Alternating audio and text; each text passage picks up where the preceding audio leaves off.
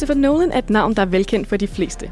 Om end man er fan af superhelteuniverset, hjernevidergenren eller periodestykker, så kan man nok godt være enig i, at Nolan har skabt sig en velfortjent plads blandt de bedst nulevende instruktører. Med bedre 50 år på banen har han en imponerende liste af film på sit repertoire. Men vi har i dag valgt at gennemgå tre af hans værker. The Prestige fra 2006, Interstellar fra 2014 og den biograf-aktuelle Tenet fra i år. Men hvad er det lige, der sker i de her film? Nolans film omtales ofte som forvirrende, uigennemskuelige og måske ikke for det almene publikum. Men hvad er det lige præcis i hans film, der er mere kompliceret end så mange andre filmplots? Dette vil vi forsøge at undersøge ved at danne en ramme for alle de elementer, der kendetegner hans film, og se om der er en sammenhæng mellem alle hans sindssyge koncepter. Er Nolans stil nok til at kalde ham for en autør? Mit navn er Sinead, og med mig i studiet i dag har jeg Karoline og Anita.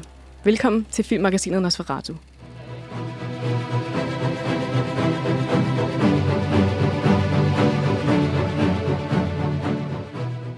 Hej Pia. Hej, Sinead. I dag skal vi snakke om Nolan. Og det er jeg virkelig glad for. jeg tror, at øh, vi alle sammen her i dag er kæmpe fan af ham. Kan I være enige med det? Ja, yeah, ja. Yeah. Nej? Okay. Jo, jo, jo. Altså, jo. jeg tror personligt, at, at Nolan var faktisk den første instruktør, øh, jeg lagde mærke til. Øh, fordi sådan som, som ung filmentusiast, så tror jeg mere, jeg tænkte på sådan lækre skuespillere og flot make-up og hår og kostymer i store periodedrama og sådan noget. Og jeg tror aldrig rigtigt, jeg havde tænkt på, at der var en, som samlede det hele for mm. ligesom at levere en historie. Øh, men, men Nolan var faktisk nok et af de første instruktørnavne, jeg, jeg lærte at kende. Fordi jeg som, har jeg været, jeg har måske været sådan noget 11 år, øh, eller sådan noget, stødt på hans film første gang, og så var jeg bare ændret derefter. Hvad var den første, du så? Den første, jeg så, var uh, The Dark Knight uh, med mine forældre i USA, hvor vi var på, på ferie. Så det var uden undertekster, og det var det faktisk også, da jeg så to år senere i 2010 så Inception, også med mine forældre, uden undertekster. Uh, og i begge tilfælde, altså jeg havde aldrig set en Batman-film før, så det var nok ikke så smart at starte med toeren. øh, og for Inceptions vedkommende, så, øh, så fattede jeg sgu heller ikke rigtigt, hvorfor folk var så op at køre, da slutsekvensen viste en snortop, som, som blev ved med at spinde. Øh, jeg havde ærligt talt bare ikke fattet ud fra dialogen, at det var vigtigt, om den stod eller faldt. Øh, så da mine forældre øh, meget oprevet bagefter begyndte at diskutere, om den måtte faldt, så måtte jeg bare spørge lidt dumt, sådan, hvorfor, hvorfor snakker vi stadig om det? øhm, ja, så, så det, det, det er mit sådan, grundlæggende Nolan-forhold. Det er, at jeg som barn ikke fatter noget som helst, og det ved jeg egentlig ikke, om jeg som forholdsvis voksen kvinde i dag stadig gør. Nej, det vil vi snakke lidt mere om senere, hvad det er egentlig, der sker i de her film. vi vil forsøge i hvert fald. Men hvad med dig, Anita?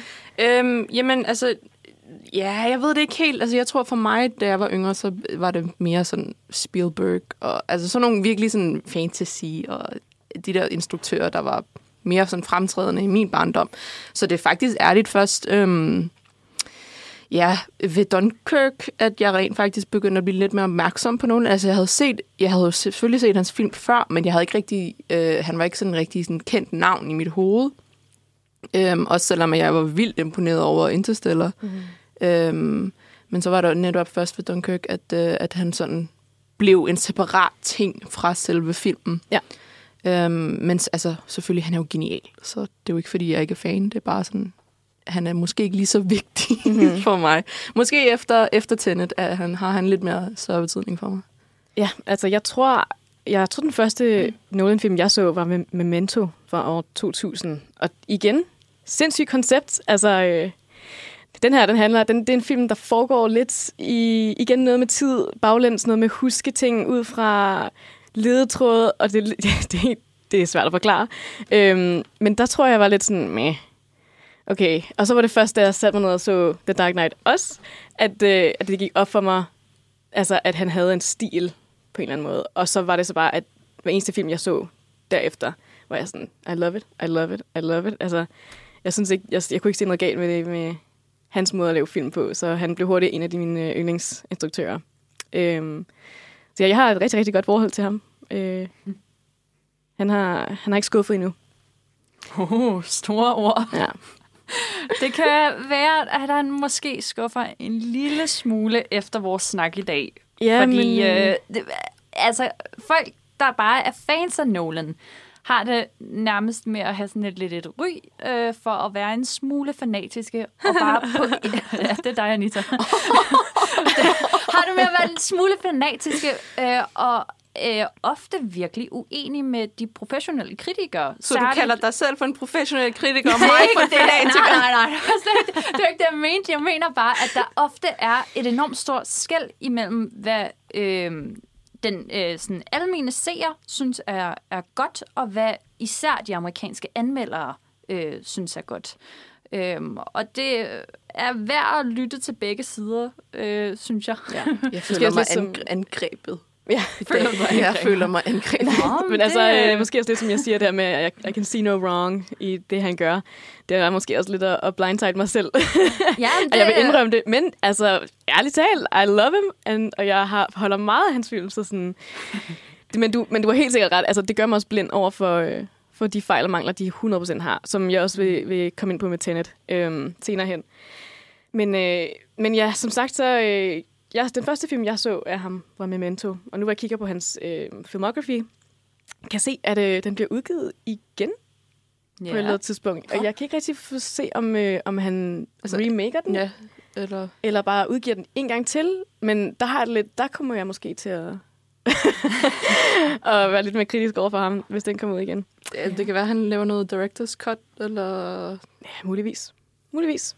Øh, men ellers er der ikke rigtig andet planlagt for ham i fremtiden, øh, end Nej. Tenet, som vi, øh, vi skal snakke om i dag. Ja, og han er jo også en fyr, der holder kortene rimelig tæt ind til kroppen. Øh, han laver jo også nærmest sådan lidt et marketingstunt i sig selv, når han udgiver en ny film, ved ikke at lave øh, sådan klassisk promotion i hvert fald. Der er, der er rigtig langt imellem øh, sådan øh, trailers, der ligesom informerer, eller øh, stillbilleder fra sets og sådan noget, holder han også enormt tæt ind til kroppen. Øhm, og, og det kan jo på, på godt og ondt øh, være, være en enorm stor kvalitet, men, men for folk, der godt vil orientere sig lidt i, hvad det er, de skal ind og se inden, øh, så kan det godt være lidt hårdt.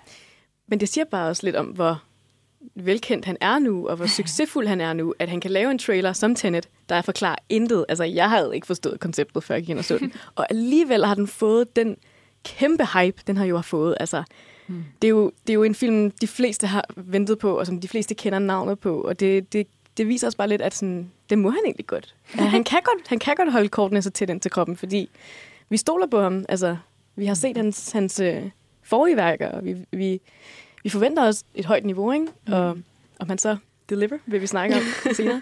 Men øh, ja, nu må vi lige have en lille breaker, en lille pause, og så er vi tilbage igen om to sekunder.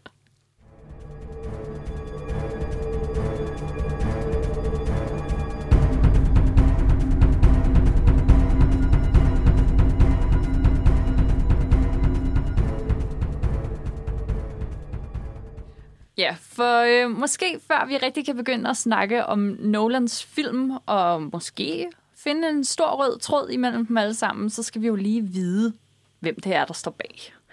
Og øh, i år kan Christopher Nolan jo fejre 50 års fødselsdag, øhm, og faktisk stort set lige fra han blev født, øh, har det været rimelig klart, at, øh, at Nolan faktisk nok vil ende præcis der, hvor han er i dag.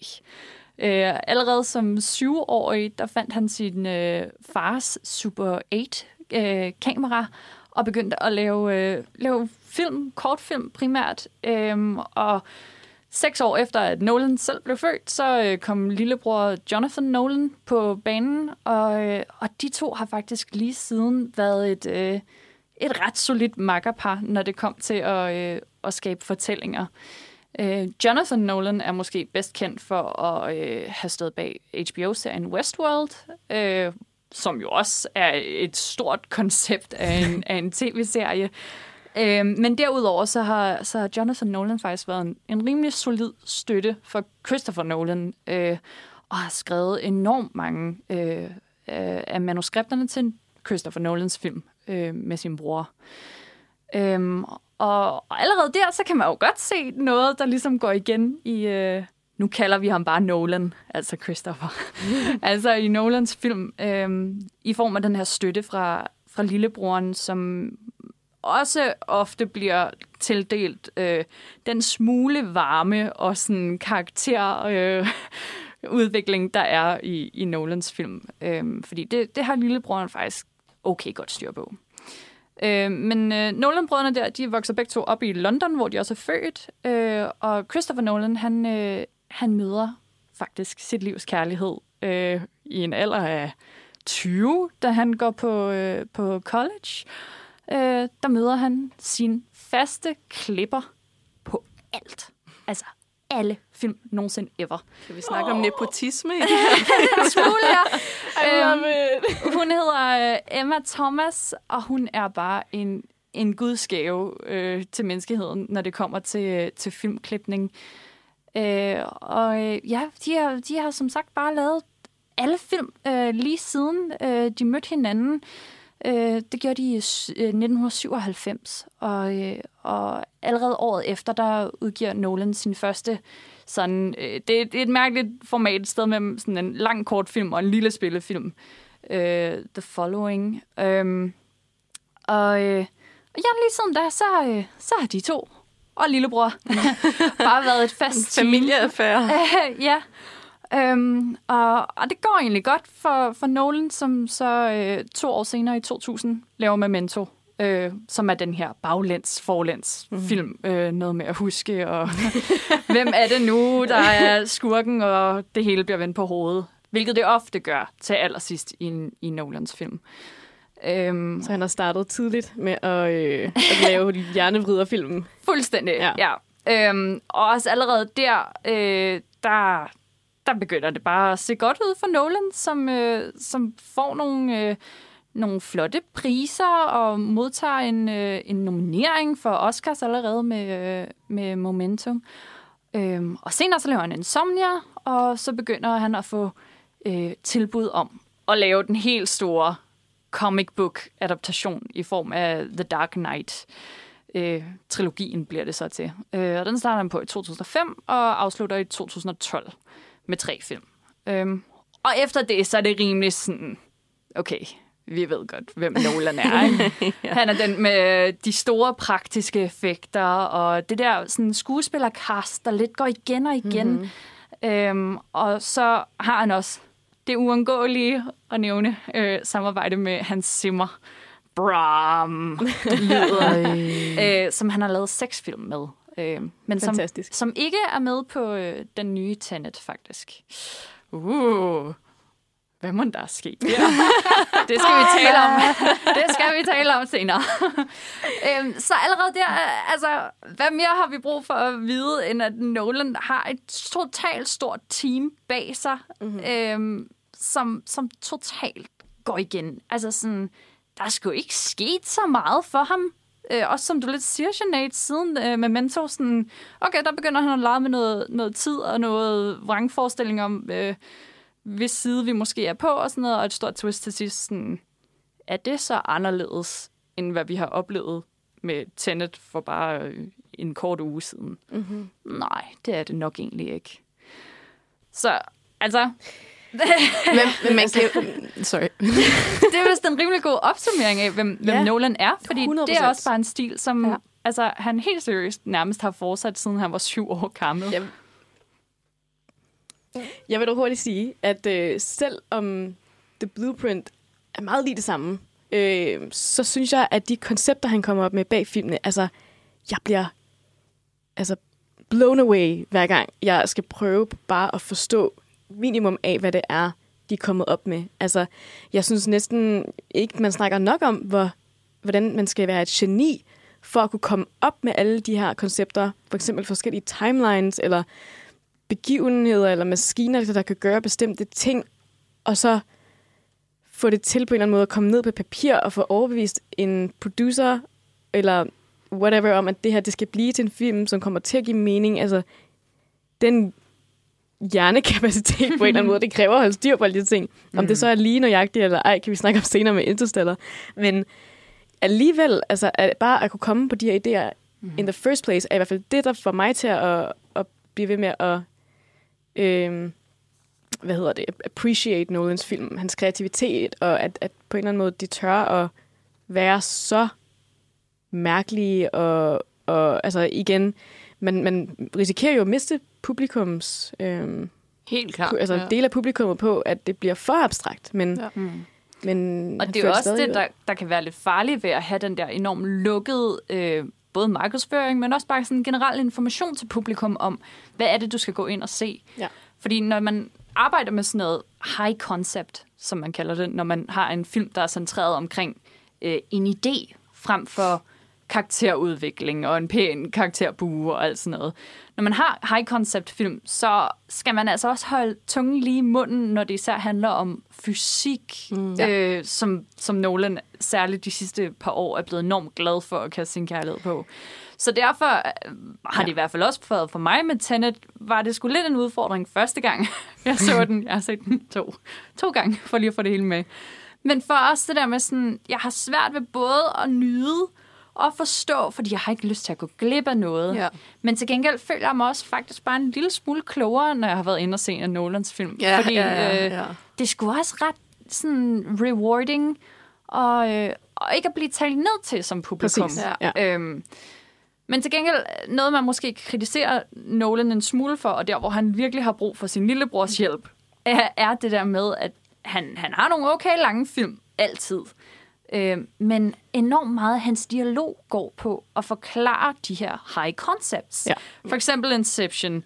Øh, det her er det, øh, hvad der sker, når du sover en gang. Men når du sover ind i en drøm, så går det endnu hurtigere. Og hvis du sover ind i den drøm, så er et enkelt sekund Du har år. allerede tabt mig. Præcis. Men, men alt det, det tager at, at fortælle sådan et koncept, øh, er jo tid, der går væk fra, at, at karaktererne i filmene kan have mulighed for at, at udvikle interne forhold og sådan noget. Og, og det er ofte noget, som kan gøre, at Nolans film virker en smule øh, kølige. Ja. Øhm, men altså igen, jeg er sgu lige glad. Det må jeg ærligt sige. Det er jo også Ja. fordi, at han, altså. det er jo også netop derfor, det er godt, at han har så stærke skuespillere med øh, oftest i sin film. Ikke? Altså det er virkelig, det kræver netop, altså udover det selvfølgelig, at du snakker om high concept, så gør det jo det nemmere at få et større publikum, hvis du starter ud med at sige, jamen jeg har Leo DiCaprio med mm. i, øh, i den her film, ikke? eller Robert Pattinson, eller whatever. Ja. Så har du allerede fanget nogen. så det er sådan, det bliver næsten nødt til, altså specielt før han blev sådan et mere velkendt navn, så var han jo nødt til at have et, et mere øhm, kendt cast for netop at skulle drage folk til sig, fordi han måske ikke lige kan finde ud af at reklamere godt på sin film. Det er som om, man gør sådan, åh, jeg skal lave en film, og så er folk sådan, ah, og så siger han, det handler om det her, og så publikum, ah, og så er han sådan, Leonardo DiCaprio med, ah, det er to og en halv time, ah. ja, det er, han forventer rigtig meget, altså, der bliver forventet rigtig meget publikum, Ja. når de skal ind og se de her film. Øhm, men de gør det stadig. De kommer stadig ind og ser dem, og det er igen på grund af hans ry og hans Ja, altså, der er jo så meget andet positivt ved filmene. Øhm, mm. Bare det er sådan håndværk på en eller anden måde, der bliver lavet. Jeg synes jo, de, de er jo utrolig smukke film. Øhm, der er, det, man nyder at se den. Mm. Øhm, det er ikke, fordi der kun er fokuseret på historien, og så ikke lagt væk på det, det er sådan rent hvad hedder det, sceniske eller på den måde. Øh, og som sagt, også musikken, lydsiden, er jo Mm. helt fantastisk. Mm. Øhm, Men det er heller ikke nogen hemmelighed at, at sige, at for mig er en af Nolans styrker helt klart, altså jeg netop det visuelle, øh, og det der med at lameliggøre nogle, nogle helt ekstreme øh, idéer og teorier og sådan noget.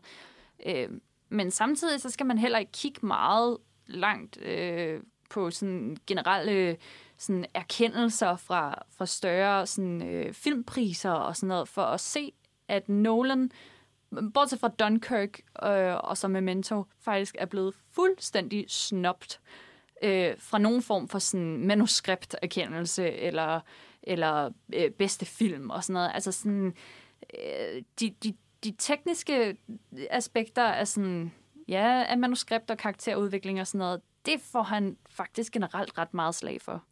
Øhm, så altså. helt, helt perfekt er han jo heller ikke. Men Nej. altså, hvorfor er det, at Oscar-nomineringer skal vurdere, hvem der er perfekt? Ja, det er også rigtigt. Måske er han bare blevet uvenner med en eller anden. Og så. Ja. Det er meget likely. Øhm, jeg vil sige, at en af de film, der har fået mig til at græde mest nogensinde, er Interstellar. Altså, jeg, altså, da jeg sad i biografen, altså, jeg blev nø- næsten nødt til at gå, fordi ham, min sidemand kiggede lidt for skævt til mig, fordi jeg bare sad og skulle at decideret kvæle. Nej, jeg, det var, Ja. jeg prøvede at kvæle min hulken, så jeg ikke bare sad... så sådan, det er mig, der, der prøver på at græde, eller gerne vil græde sådan der, men ikke kan gøre det i en biograf, og det bliver så... Jeg tror, du sidder og knækker dig. Hvis... Nej, det var, det var, altså, det var, jeg var meget investeret ja, i Ja, de karakterer. Og så derfor så sådan, jeg synes, han, jeg, jeg er enig i, at der er mange gange, hans karakterer bare bliver lidt for flade. Øhm, men der er også, altså, jeg Mm. tror virkelig, det her, det kan være bare mit prime eksempel på, at der var jeg godt nok medrevet. Ja, altså, ja, ja. Men det kan jeg også uh, sige dig, at det er du ikke den eneste, der har været. Fordi jeg har faktisk fundet en lille øh, dansk afstemning til jer, øh, Nå. som har udnævnt øh, Interstellar som den mest rørende Nolan-film. Uh, Øh, men, øh, men jeg har faktisk fundet en, en top 5, som er blevet lavet øh, her i slutningen af august øh, fra de danske Nolan-seere. Øh, bare lige for at give jer et lille indblik i, hvad, hvad andre folk synes, fordi det er meget fint, hvad vi tre har Det lyst til at snakke om. vigtige. Men, øh, men, men øh, altså resten af Danmarks befolkning, Det er lige meget. øh, de synes, at, øh, at Dunkirk og Memento på en del femteplads er, øh, er i top Virkelig? af, af Nolans film. Ja, en del femteplads. er, det, er det sådan, altså, sådan Bedste? hvor gode de er? Ja. Eller? Okay. Øh, Men er, nej, de femte plads eller første? Femteplads, delt femteplads Nå, okay. til Dunkirk og øh, Memento. Okay. Øhm, på en fjerde plads, der ligger øh, The Prestige, mm-hmm. som vi skal til at tale lige om, om lige om lidt. Øh, det er også en af de, de lidt ældre. Øhm, derefter så kommer Interstellar på en flot tredje plads. Mm-hmm. Øh, det må jeg sige, jeg er dybt uenig i. jeg kan ikke lide Interstellar. Så kommer min favorit, øh, Inception, på en anden plads. Godt. Og øh, Må jeg gætte? ja, det må du godt. Er det The Dark Knight? På førstepladsen ja, er The Dark Knight. det forstår jeg altså. Selvfølgelig er det det. Altså, den det er jo... kan jeg faktisk også Mwah. godt forstå. Eller jeg Mr. forstår Værk. det i forhold til, at jeg har hørt alle mennesker være mega begejstrede for dem, men der er jeg sådan set lidt... Uh, uh, uh. Love og it. Karoline, du bliver rigtig sur Ej, men altså... oh, Ej, jeg, glæder, jeg glæder mig til, at vi skal have en diskussion om det her senere. men kan vi ikke lige... Øhm, skal, vi, skal vi ikke i virkeligheden bare få afklaret øh, et par af de her pladser? Øh, Jo. For eksempel The Prestige. Skal Ja. vi ikke bare lægge ud med den? Jo, men øh, lad, os, Hvad er det, øh, den kan? lad os lige tage en, øh, en pause, og så kan vi øh, vende tilbage til Prestige.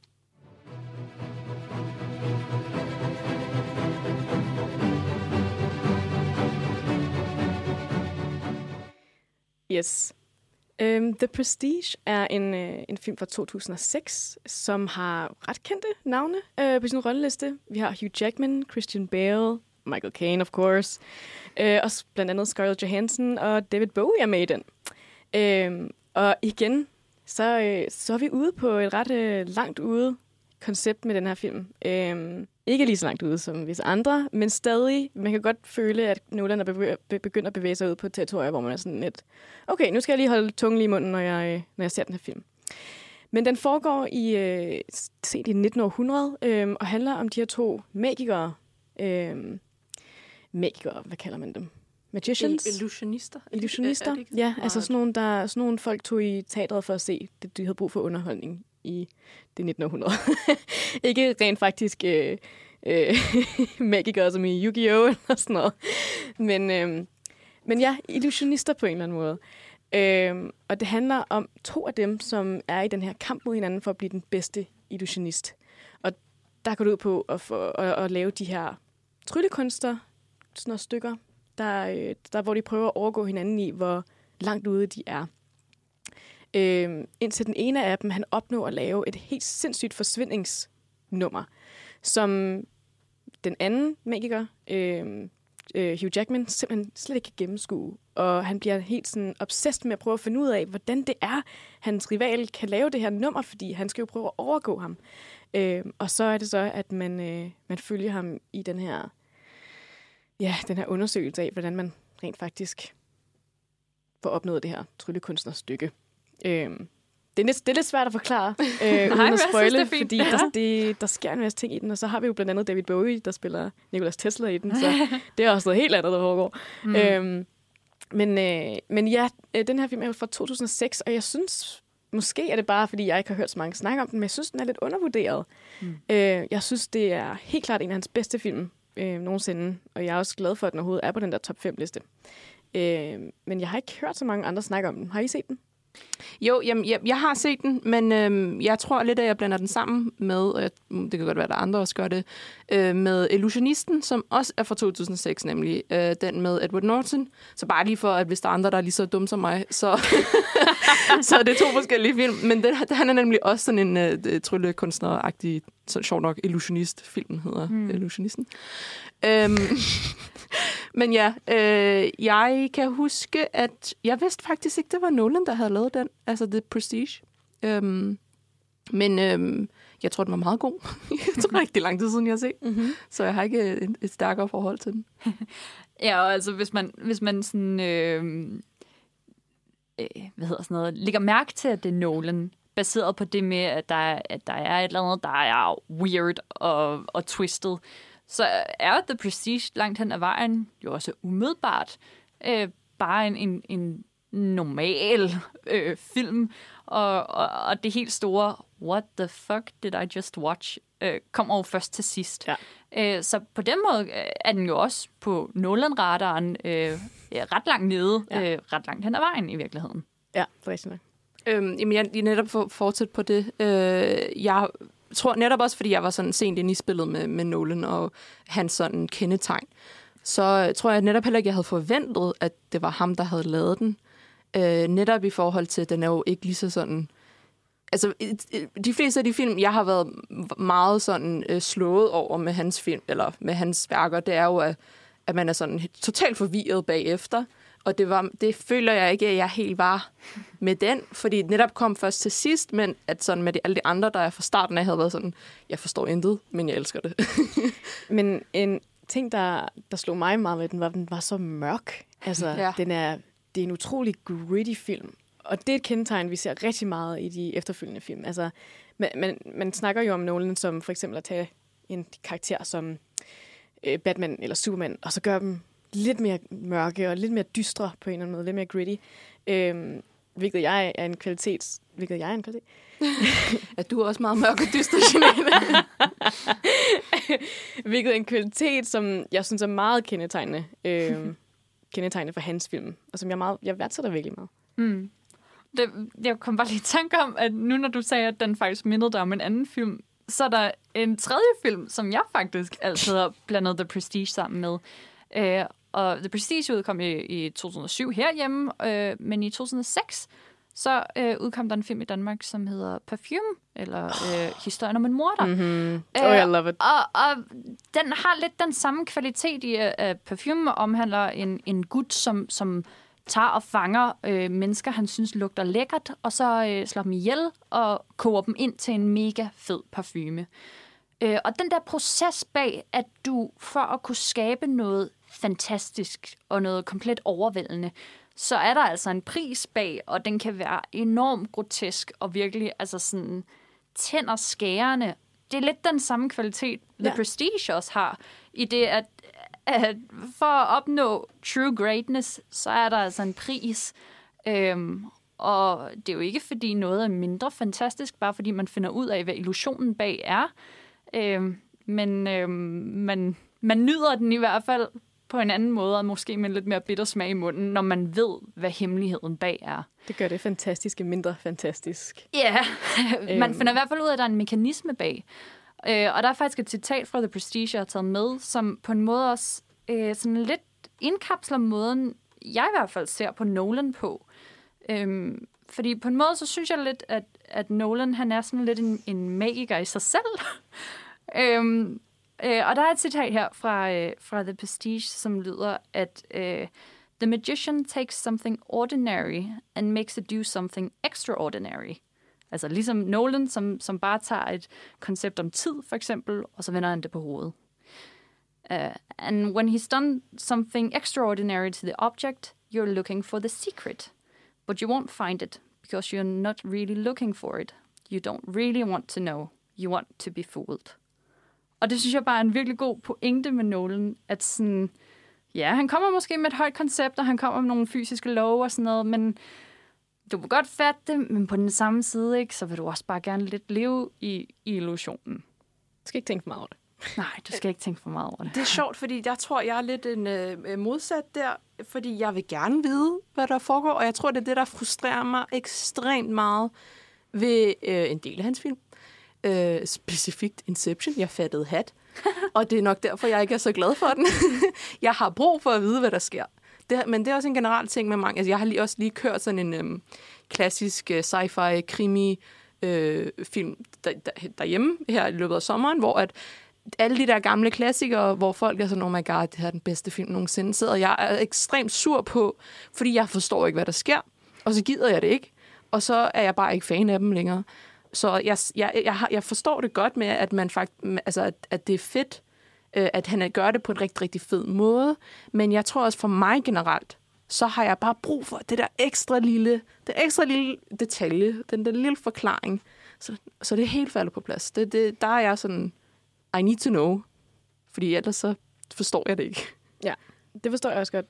Jeg tror også, altså nu har jeg også snakket med mange film omkring Tenet, med, med mange folk omkring Tenet, og jeg har gentagende gange hørt, at, at folk er sådan, og hvis det er ligesom Inception, så, så gider jeg ikke. Eller sådan, altså, det, det kan ja. være et virkelig turn-off, at, ja. man ikke, at man ikke går derind og får en, en filmoplevelse, man forstår. Ja. Øhm, det kan jeg godt Og jeg tror også, altså det der med, at den forventer rigtig meget publikum, gør også, at der er mange, der hurtigt kan få, altså, føle sig dumme. Og det er jo ikke det, man... Det er jo ikke så mange, der går efter. Nej, men til gengæld, hvis du er en af de få, der fanger den i første hug også, ja. så tror jeg, tror jeg, fordi det har jeg sgu ikke selv oplevet, så tror jeg, at det er enormt øh, sådan, øh, belønnende, ja. fordi sådan, så så er du virkelig mm. vidne til en helt sindssyg øh, fortælling, øh, fordi hans koncepter er bare ikke til at skyde i. Det var sådan, jeg, havde det med Interstellar ja. nemlig, fordi jeg var sådan, oh my god, jeg forstår lidt, altså, men jeg altså lidt mere end alle andre. Det kan jo også være en måde at make some money på som du siger, kan du var inde to gange at se den. altså, det, det er jo sådan en, ah, måske du lige skulle se den. Jeg skal lige sørge for, at du ikke forstår den, før du ser den femte gang. du, du får meget mere ud af den. Og vil det være tredje gang, så sidder den lige skævet. Ikke? Og det skal være i IMAX. Men uh, for lige at afslutte, vil jeg bare sige, at uh, hvis man ikke har set The Prestige, og godt kan lide Nolan-film, uh, som at måske, hvis man er fan af de mere velkendte, så vil jeg helt klart anbefale at gå tilbage og se The Prestige. ja, en... Gå tilbage i tiden.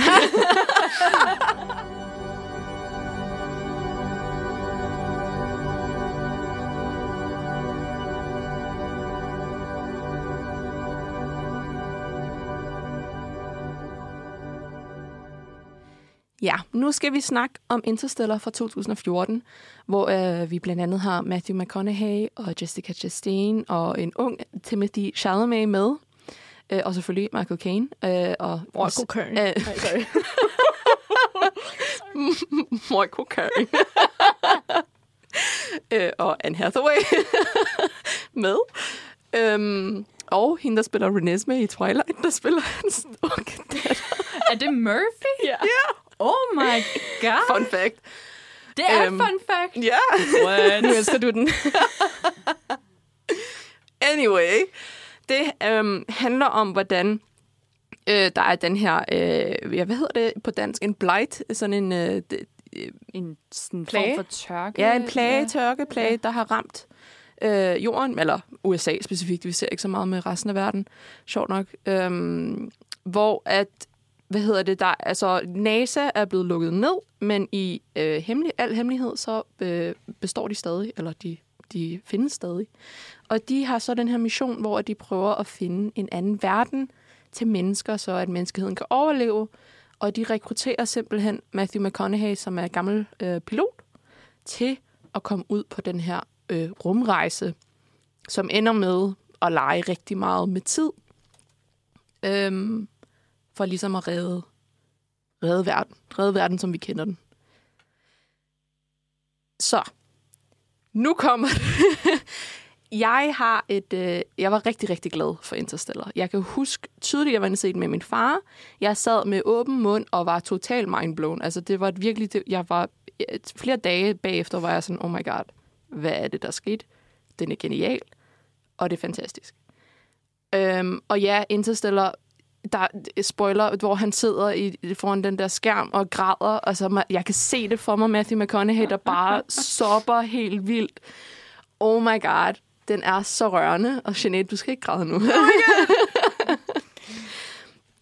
Men der er virkelig meget... meget altså, man skal virkelig holde tungen lige i munden øh, for ligesom at kunne fange lidt af, hvad der foregår. Og det kan godt være, at der er mange, der synes, at den er sådan øh, langt ude, og ikke er lige så god som alle hans andre. Øhm, men, og der er også rigtig mange kritik, kritik der, der har også været rigtig mange kritikpunkter omkring den, netop i forhold til det her, det her fysiske og naturvidenskabelige, øhm, han, har, han har øh, taget med, fordi jeg tror netop, det er en af de første, hvor han virkelig sådan øh, relyer rigtig, rigtig meget på øh, fysikkens love, øh, og der er mange, der er sådan, det kan ikke passe det der. Men han har jo rent faktisk taget en, en, en, en reel øh, hvad hedder det, fysiker med som øh, konsulent på den her film, øh, som også har sagt, altså, der er ikke noget i den, der ikke, altså, der overtræder fysikkens love. Øhm, altså det var en af hans vigtigste pointer med at skulle signe op til den her film. At helt, altså sådan basis af det er, at der er ikke noget, der må overtræde fysikkens love. Øhm, og så alle de koncepter, der kommer ud af det, det kan godt være, at de er lidt søgte en gang imellem, men fordi at de er lavet i samarbejde med øh, den her fysiker og nogle forskellige matematikere, så er det faktisk ting, der reelt godt kunne ske. Øh, hvilket jeg synes er sådan meget spændende i sig selv. Og jeg føler, men jeg føler stadig, at der er mange, der er sådan uenige i, at ej, ej, det tror jeg nu ikke. Og jeg tror, at Karoline har en nej, nej, jeg, jeg vil sige, det, det synes jeg er ret fedt, fordi det bygger jo også netop på den der Murphys Law, som ja, Murphy-karaktererne er opkaldt efter, ja. at alt, der, der kan ske, øh, vil ske, vil ske ja. eller har i hvert fald mulighed for at ske i, i Interstellar. Ja. Øh, og ja, det er rigtigt. Ham, ham fysikeren Kip Thorne, som også har været øh, en stor konsulent på Tenet, øh, han, han har totalt øh, leveret researchen bag, ja. øh, og faktisk er, er mange af sekvenserne i Interstellar noget, som freaking NASA ja. har brugt til at, øh, at undervise i, i simula- simulering, hvad hedder sådan noget? simulations, ja, ja, ja, ja. Øh, når, de skal, når de skal træne, øh, hvordan man ja. skal håndtere Jamen, et sort har, hul, for eksempel. Ja, præcis, fordi de har øh. netop været inde og, og, og, og nyskrive, eller sådan genskrive øh, hele computerprogrammer til deres CGI i filmen, så det netop passer til øh, sådan fysikkens lov, sådan så at det faktisk er det, man vil se hvis det rent faktisk mm. altså, skete for, ja. altså man kunne se det i dag. Ikke? Der er også noget andet ret fedt, at øh, der er totalt groundbreaking CGI, men der er også fuldstændig sindssyge praktiske effekter. Mm. Så som, øh, sorry igen, spoiler, men der, hvor øh, den fjerde dimension ja. pludselig kommer på spil, og det nærmest ser ud som om, at man er inde i et stort bibliotek ja, af sådan lysstriber. De ja. Det er en praktisk effekt. Det vil sige, det er et sæt, der er blevet lavet What? i virkeligheden. Hvilket, altså sådan, prøv lige fat lige det ind i jeres hoveder. Det er sgu vildt. Hvad med bølgen? bølgen er, bølgen er fake. øh, men, øh, oh. men, men bare det der med at, sådan, at skulle tænke sådan nogle koncepter, og, og tænke, øh, hvordan ser en fjerde dimension overhovedet ja, ja, ja, ud? Og, ja. og når man kender Nolan, og også ved, hvad hans arbejde på Interstellar er, så ved man bare, at han har haft fingeren totalt på pulsen. Ja. Øh, for han er enormt glad for sine praktiske effekter og, og helt vildt store sets, som selvfølgelig sparer noget, når det kommer til, til computereffekterne, men på den anden side, det koster eddermame også mange penge lige at bygge en fjerde dimension. Men altså, Hvor man kan sige, det? det var pengene værd. ja, det ser jo så lækkert ud. Det må man nok sige. Um, Men igen, genius. Altså sådan, jeg er ikke bange for at kalde ham for et geni, mm. altså på mange områder. Nej, det er ikke. Jeg, har også, jeg tror netop også, en del af det er øhm, med Interstellar specifikt i forhold til mange af hans andre film, at de idéer, han har, altså det koncept, han har skabt med hele den her øh, ja, jeg er svært at kalde det en film, fordi det er sådan følelser mere for mig. Mm. Øh, men bare det, at det ser netop så ægte ud, men at det også netop er et, øh, en idé eller et emne, som han har taget op, hvor at det er en ting, som altså det er jo, okay, det bliver måske lidt, lidt for sådan søgt det her, men det er jo vores univers. Vi ved ikke helt præcis, hvordan det ser ud, alt det han havde med den fjerde dimension, hvordan det ser ud, men det han har valgt at gøre, det han har kastet sig ud i, og sådan at visualisere og vise, hvordan at det kan være, det synes jeg er så modigt og så sejt af ham. Fordi altså sådan, okay, Inception eller The Prestige, det er sådan nogle lidt, øh, man måske vil kalde det nogle mystiske ting. Mm. Øh, sådan lidt magiske ting. Ikke? Altså det er noget, der sådan måske føles lidt overnaturligt. Hvorimod noget med rummet og, og fysik og alt det her naturvidenskabelige, det, det spiller ind på en anden måde, fordi det rent faktisk er en del af vores verden. Øh, selvfølgelig kan være meget svært at forstå alligevel, øhm, men det gør det meget mere ægte. Og jeg tror også, det er derfor, den ramte mig så meget, fordi at, øhm, ja, altså, jeg har en naturvidenskabelig baggrund af det hele, men det er bare også noget andet, det her med rummet, netop fordi man, det er så ukendt. Og han er bare så sej, og altså, han er jo et sindssygt geni for at, ligesom, at have kastet sig ud i det, og jeg synes, det er så vildt. Mm. Uh, der er nogen, der er Ja. uenige. det er så her, jeg bliver nødt til at sige noget, ikke? Fordi det er for vildt. Det, det er så vildt, det hele. Og, og fysikken bag, og setdesignet bag, og lyddesignet bag, som vi også kommer ind på senere. Ja. Det er for sindssygt. Så er det bare, du skal lade være med at give verdens mest simple svar på hele ligningen, som bare er, jamen kærlighed kan løse alt. Det er da ikke det, der er svaret. Det er da det, der er svaret. Det er det da I virke, Til sidst så forkaster vi jo al logik og alle beregninger, vi har. Og ja, det ville måske være mere logisk at flyve over til den her planet, men jeg føler faktisk for noget andet. Så jeg tror, vi flyver herover i stedet. Hvad siger du til det? Ja, okay. Det er da ikke det, der sker. Ej, det er da det, der Det er sker. det da ikke. Anne Hathaway får da totalt sin vilje til sidst, og så øh, vælger Nå, vi hun tager afsted. Nå, spoiler. Ja, ja. ja, altså. Og derudover, ikke, så er der også sådan noget med... Altså, okay, vil I vente 23 år i et lille bitte rumskib alene på nogle folk, som I faktisk ikke engang tror vender tilbage? Fordi det er jo det, der sker, når ekspeditionen på et tidspunkt splitter op, og en stor del af den tager ned til en planet med nogle store bølger, hvor tiden går enormt hurtigt. Og en enkelt stakkels fyr, han bliver tilbage det er jo på hans The job. Endurance. Ja, det er hans job. Vil du sige dit job op efter 23 år, hvis du ikke regnede med, at nogen kom Prøv, tilbage? jeg kan slet ikke sætte mig ind i det, Karoline. Nu synes jeg, du tager den Er det alt for langt man, ikke ud. har, hvad hvis man ikke har noget at gå tilbage til? Ja, præcis. Det er rigtigt. Men altså... Og så har du lyst til at være den, der siger, jamen jeg gad ikke vente på dem, så, så kommer du tilbage til jeg tror- altså, det er jo selvfølgelig Matthew McConaughey, man venter på. Men, Men, men det- altså selv, det så...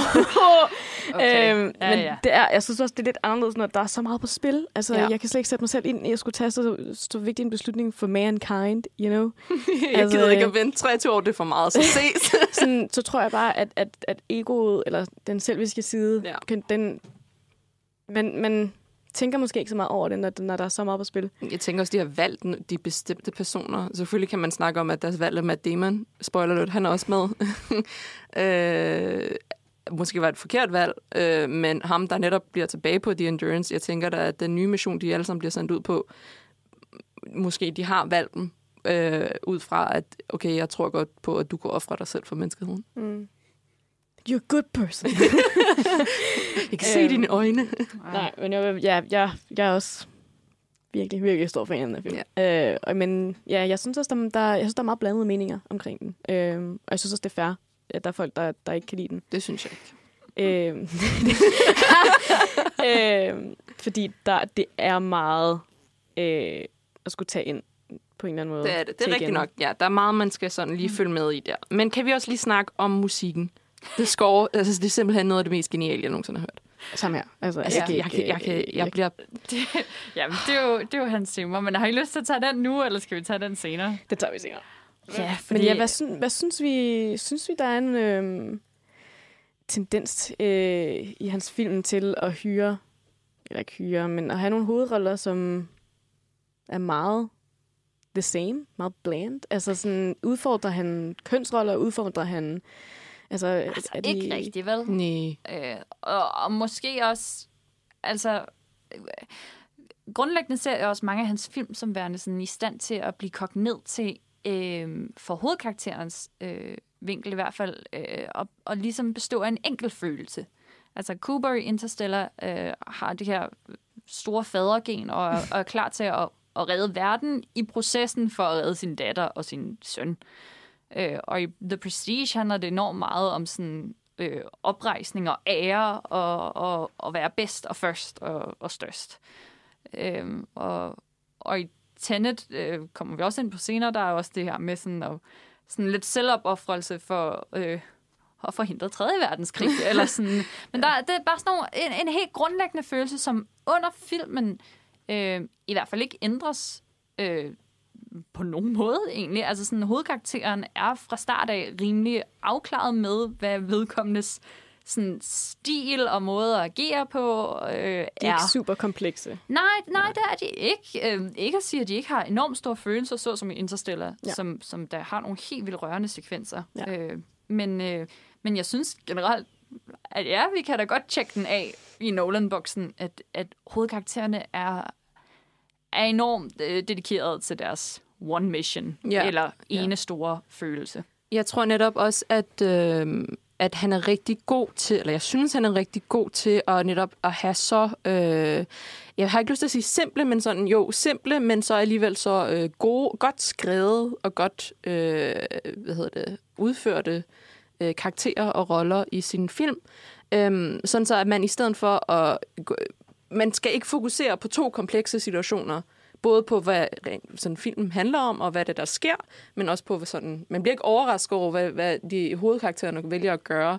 Fordi umiddelbart, så tror jeg, det vil blive alt for meget for publikum at sidde og tænke, okay, ham der er mega overraskende eller forvirrende, og jeg ved ikke, hvad han kommer til at gøre, men så samtidig så er der en masse ting med fysikken, ja. så jeg også kan forstå. Så han er ret god til ligesom at ko- kode det ned, så det hele passer ret naturligt. Øhm, og så også synes jeg, det er fedt, at han ikke bare følger en sådan trope øh, med, med sin hovedkarakter, ikke? Altså, at, at der er noget nyt i... Altså, de, de fokuserer på noget nyt mm. øh, i hans film, øh, i modsætning til mange andre øh, af de her store instruktører, synes jeg. Men det virker også nærmest lidt som om, det er på bekostning. Ikke? Altså sådan, du kan ikke både få en helt vildt kompleks og overraskende udviklende karakter, og samtidig have et high concept. Mm. Altså sådan, Det er rigtigt nok. Øhm, og, altså personligt er jeg, er jeg totalt villig til at, at lave det offer, fordi ja. når jeg sidder i biografen, så er det for IMAX eller 70 mm oplevelsen. Øh, og det er for at høre de kæmpe store lyde og se de sindssyge praktiske effekter og sådan noget. Øhm, og, og hvis jeg gerne vil, vil føle den, så, så kunne jeg også godt se den derhjemme. Ja, altså sådan, og ja. så, så vil jeg sætte et eller andet komplekst øh, karakterudviklingsdrama Ja. på. Efterfølgende. Præcis. Øhm, så, så for mig er det fint nok, ja. at du ikke kan gøre begge dele. Men så kan man måske også godt begynde at kigge lidt skævt over mod øh, folk som Ridley Scott eller Steven Spielberg, som i, i min optik formår at gøre begge dele. Ja. Altså de kan både lave øh, spektaklet og, og Helt sikkert. have nogle enormt rørende øh, karakterudviklinger. Det, Øhm, det er rigtigt altså. nok, altså, men jeg synes faktisk næsten, at, at, at uh, Nolans film er lidt mere sådan epic. I forhold til netop hans effekter, han bruger, og hele det her setup, han har. Så rent visuelt synes jeg, de er mere epic end, end, end... Altså ikke fordi jeg på nogen måde vil række ned på Spielberg eller noget som helst. Øhm, men jeg synes netop, at det er, det er en oplevelse, det er en visuel oplevelse. Øhm, og netop, ja, hvis jeg gerne vil have noget, hvor jeg kunne føle med personerne, så vil jeg da være hjemme og se en indie-film eller et eller andet, hvor de går i spåner over, at de er blevet skilt fra deres kone. Var det en Marriage Story-reference? Det der? Det var det faktisk ikke, men jo, det kan det også godt være. Er der meget, mange andre kloge at sige om uh, Interstellar, eller er vi ikke kommet... Interstellar er god, Karoline, du tager fejl. Fair nok. Fair nok. Men ja, så der er i hvert fald en masse blandede holdninger til Interstellar, men øh, nu skal vi jo til hans nyeste værk, Tenet, Uh. øh, som Karoline blandt andet har skrevet en anmeldelse om. Super god en. Øh, men Læs den. den, vil vi, øh, den skal vi høre lidt mere om lige om lidt.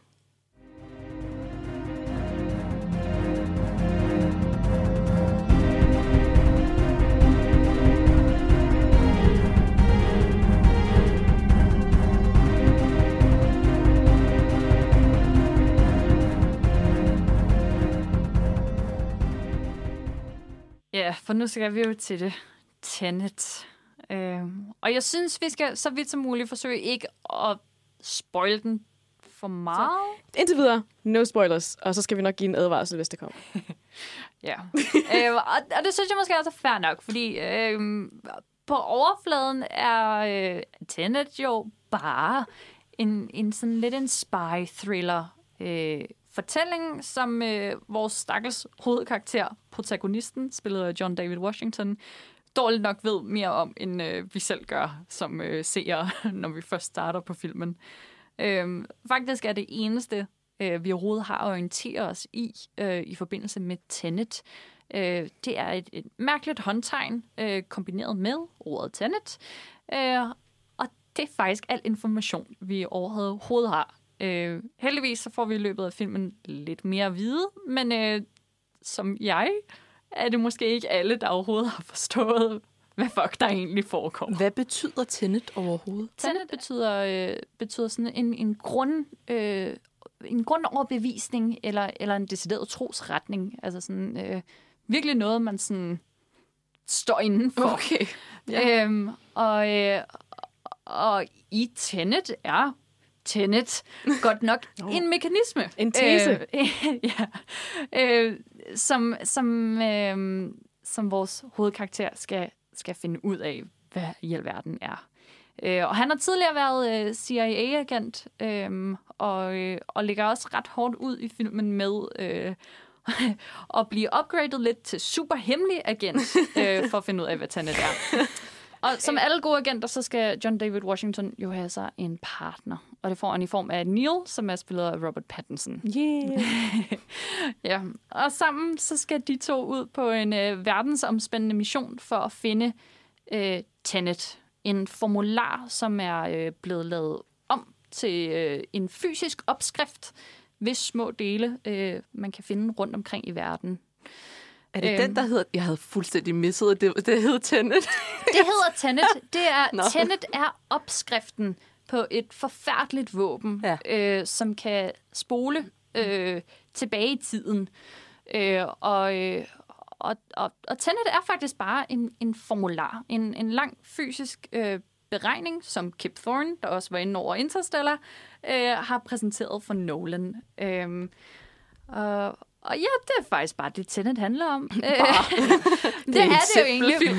ja, fordi øh, rigtig meget af Tenet bliver, øh, bliver også forklaret gennem, øh, gennem filmens mange forskellige locations især. Fordi det her, det er en film, som omhandler hele verdens fremtidige skæbne. Uh, og derfor giver det enormt god mening at være i Grækenland, at være i Danmark, at være i Indien. Uh, og, og på den måde, så får vi også helt vildt meget at vide om, hvor stor en betydning Tenet har ved netop at komme rundt, omkring i, rundt omkring i hele verden. Og det, det er en god point, det du siger med, at det er noget, som kommer løbende, alt den information. Fordi jeg sad nemlig lige og snakkede med min veninde, som jeg var inde og se den med, om at hun gerne ville have haft muligheden for pause i løbet af filmen. For eksempel, når man først bliver introduceret til det, lige pause og sige, okay, hvad der sker her. Men jeg tror faktisk, det vil være en disadvantage at kunne pause, fordi det netop er helheden, der i hvert fald for mig gjorde, at jeg forstod så meget som muligt. At, at blive sat ind i forskellige kontekster, at, blive, at ting bliver gentaget, at man ser dem in action et par gange, ikke?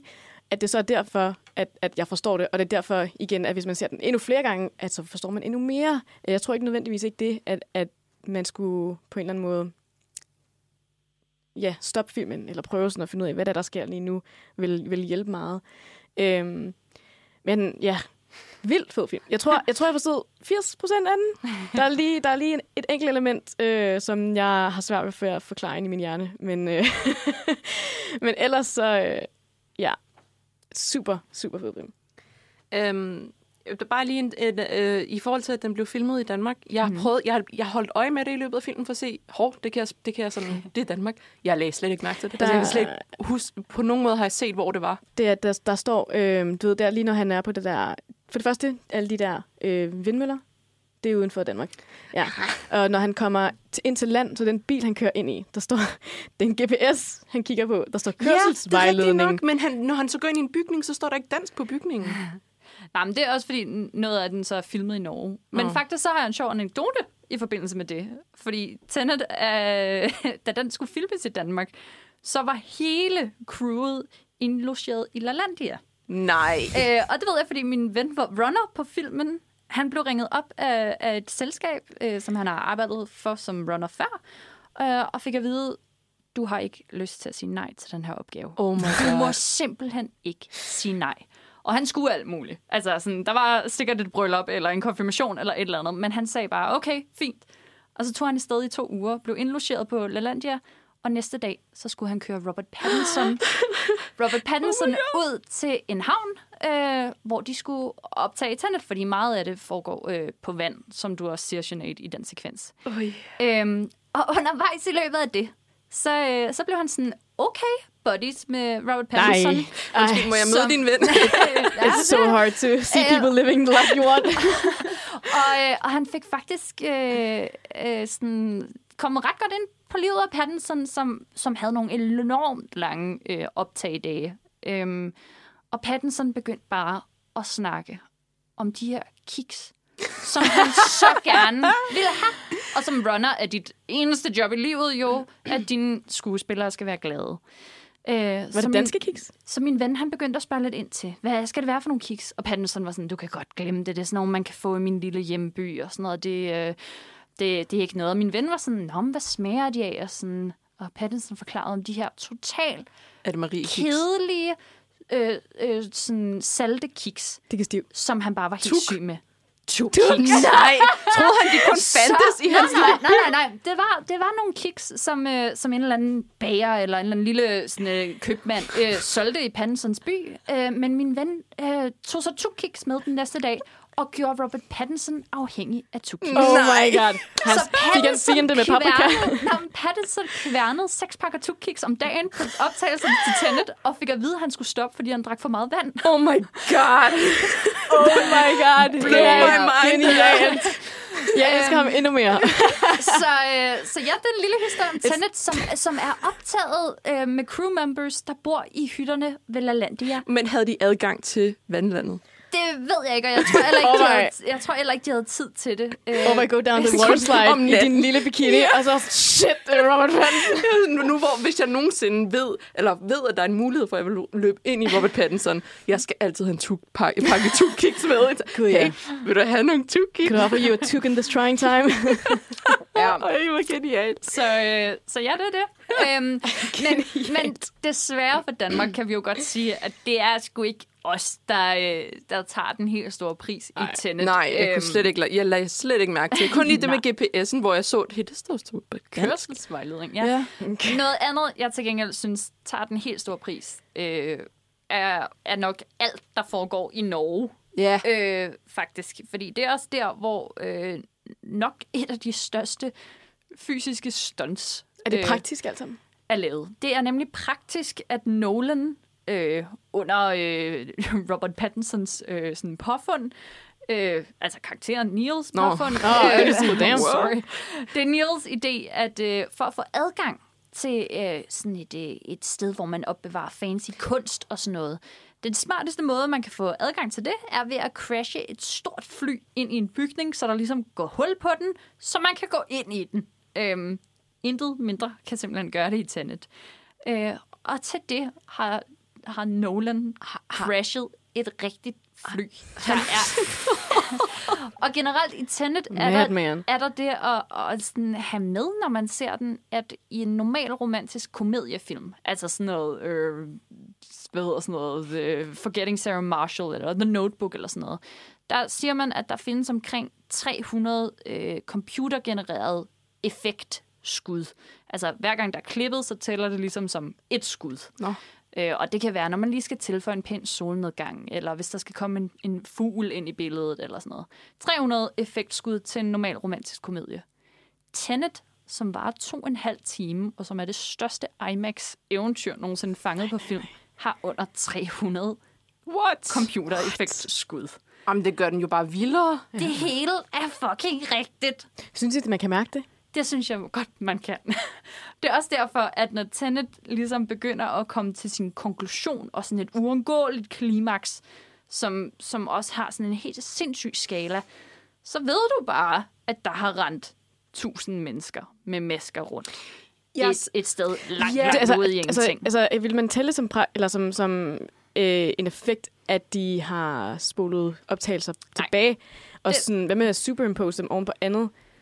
Nej, det, det er heller ikke en effekt, fordi det er fanget i virkeligheden med et Der er ikke kamera. blevet manipuleret med det. Det er bare blevet Præcis. lagt oven i hinanden. Okay, ja. Så en effekt kan for eksempel være en, en stor ildeksplosion eller sådan noget, men godt nok er de så også lavet rigtigt. Ja. Ja. Det er også, der er ikke blevet brændt så meget benzin af, som på nogen anden optagelse internet. Ej, men... Øhm, men, men, men en effekt kan være øh, nogen, der bliver stukket i maven med en kniv, og så bliver der, vælger der blod Ja, ud, ja, for ja. eksempel. Eller sådan noget, ikke? Ja. Øhm, Jeg tror ikke, han har stukket nogen i virkeligheden i den her Ej, film. Det må nok... Nej, jeg mener, der er CGI-blod, Nå, ja, jeg og ved der det er, godt, er der er teaterblod.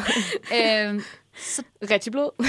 det er ret vildt. Det er Jamen, sindssygt. jeg tænkte også på, øh, øh, hvad hedder det, i sta- startsekvensen øh, ved den der opera, mm. hvor man ser, hvor mange mennesker, der sidder inde i den sal. Jeg tænker, hvordan har de fået lov til at blive statister? Jeg var sådan, oh my god, jeg vil ønske, jeg havde været der. Jeg havde fået den mulighed. Ja. Også selvom det er sådan i Rusland eller Ukraine, eller hvor Det er også det, når man, når man sådan stiller sig selv det retoriske spørgsmål, sådan, kan jeg se, at det her, det er real life?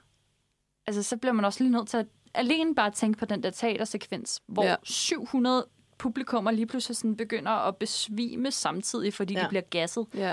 Og sådan, de, altså sådan, lige præcis mennesker er enormt svære at, at Ja. genskabe realistisk og sådan noget, og der er bare noget timing i det, når, når 700 mennesker sådan doner på samme ja. tid, som du simpelthen ikke kan, kan regenerere med det- det er computereffekter. Det, det det, ser så sindssygt ud, og hele ja. den der bølgeeffekt, og du bliver bare sådan helt svejet med, og sådan... Det er så stor en sekvens. Altså ja, Ja. bare Ja. lige den der, hvor der ikke engang sker noget særligt vildt. De besvimer bare, ikke? Mm. Men der er simpelthen så mange ting. Altså det er, det er jo kun en lille bitte del, men det ja. Ja. viser, hvor meget der spiller ind i den her film. Det er en genial måde at åbne film på. Ja. Øhm, og så er der også bare der, vi bliver introduceret til du-siden, hvilket er intens. Altså, alene en grund til at gå ind og se den i biografen er, hvor storslået den der bass er. Altså, Ja, jeg, sad, jeg kunne ikke lade være at sidde og bobbe mit hoved med til hver gang, kom på stage. Ja. Jeg var sådan, yes, yes, yes. Jeg var så investeret. Altså, jeg, nåede, jeg, blev, jeg, kunne, jeg lagde mærke til, jeg blev helt forpustet af, jeg sad bare sådan, så investeret i den her film og musik, og sådan, oh my god. Der er også det tidspunkt, hvor de skal holde vejret, jeg var sådan, Ja. jeg kan ikke se, Jeg, jeg, så- jeg, trykke gjorde, nej, jeg gjorde det med. Jeg, gør, jeg har det lavet en masse film, hvor sådan noget der. Jeg gør det med dem. For jeg være sådan, er det realistisk, eller er vi helt ude på den? Ja, jeg ved det ikke. Ja. Ja. Hvor vi Så ikke der, er bunden. Altså, der er vist ikke nogen tvivl om, at, at selv hvis man ikke er øh, medrevet af historien, hvilket man bør være, så Ja, ja, må man. Ja. i hvert fald være medrevet af det der med, at, at det hele er faktisk praktisk, og det hele sker i virkeligheden. Ja. Men det er jo også netop det med historien er, at altså, som man også ser i Interstellar, at selve plottet er jo noget, der faktisk man godt kan leve sig ind i. Altså Interstellar, ja, jordens undergang og miljøet og det der.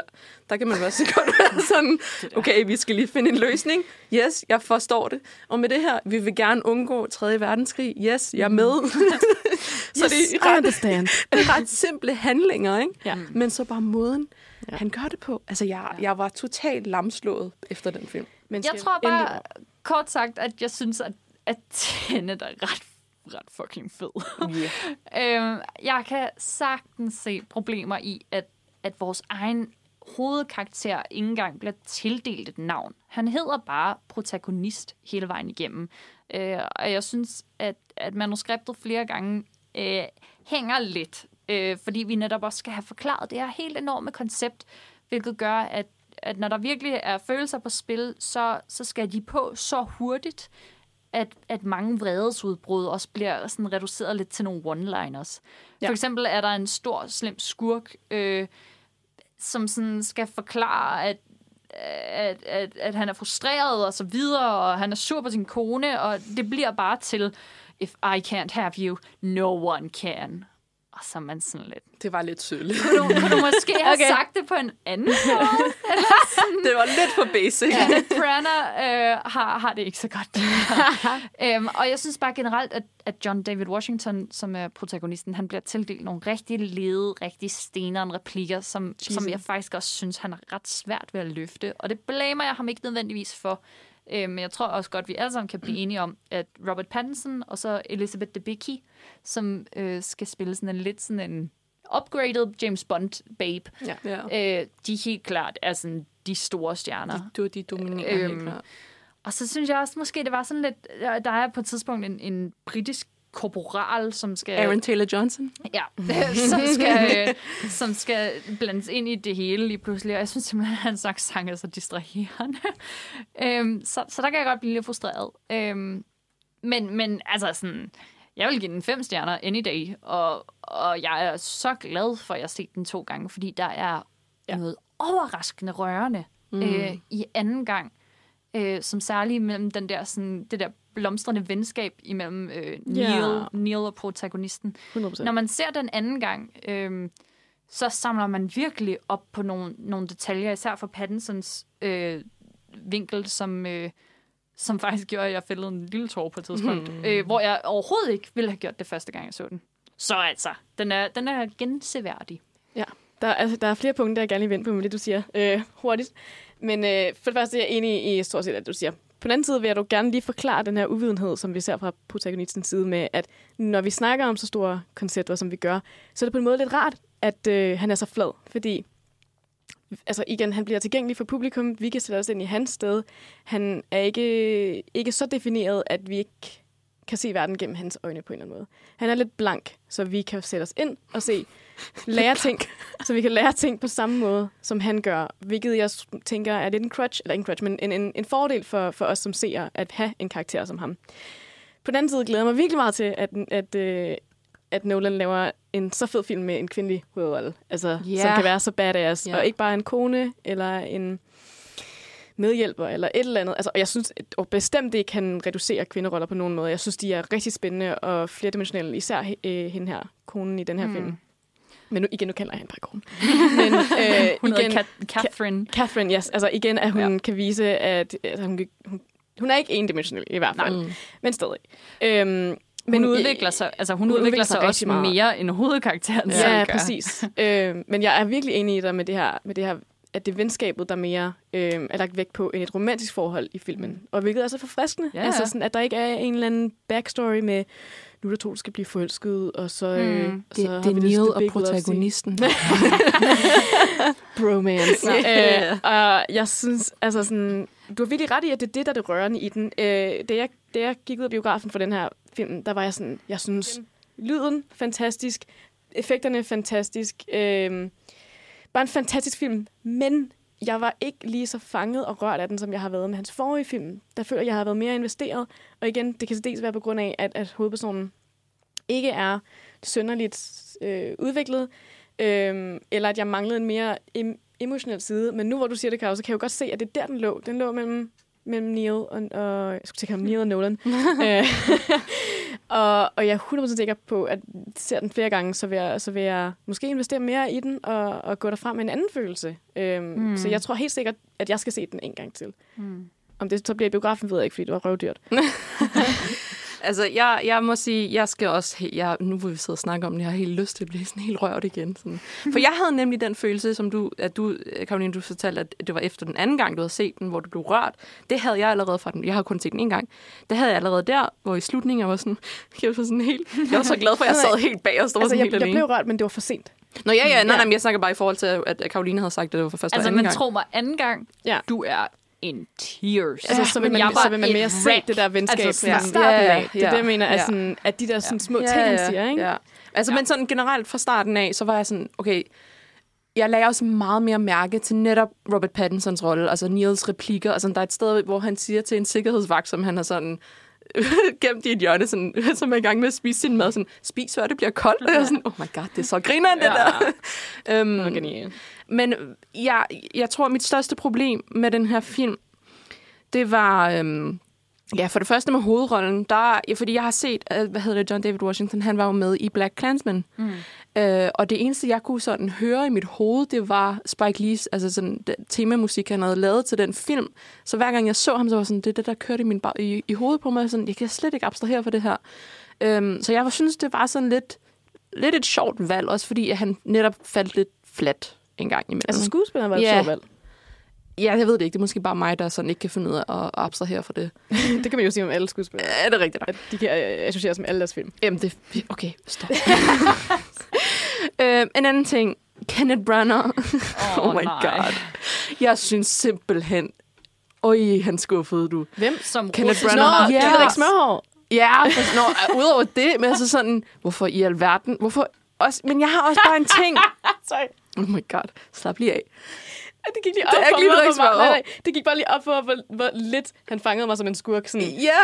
Jeg var virkelig bare sådan, oh, you cry baby. Altså, jeg var Jeg synes, det var et rigtig mærkeligt valg, og det var bare sådan, bare fordi, at han er sådan din standard go-to nu, efter John Kirk og alt det. Altså sådan, jeg synes næsten, at det skulle have været Michael Caine. Altså, det er sådan, jeg ved det ikke. Jeg synes bare, han var sådan, jeg synes, det var skuffende. Det var nok det, der var mest skuffende for mig. Også fordi, hvorfor skal man få en ikke-russisk skuespiller til at spille en russisk skurk?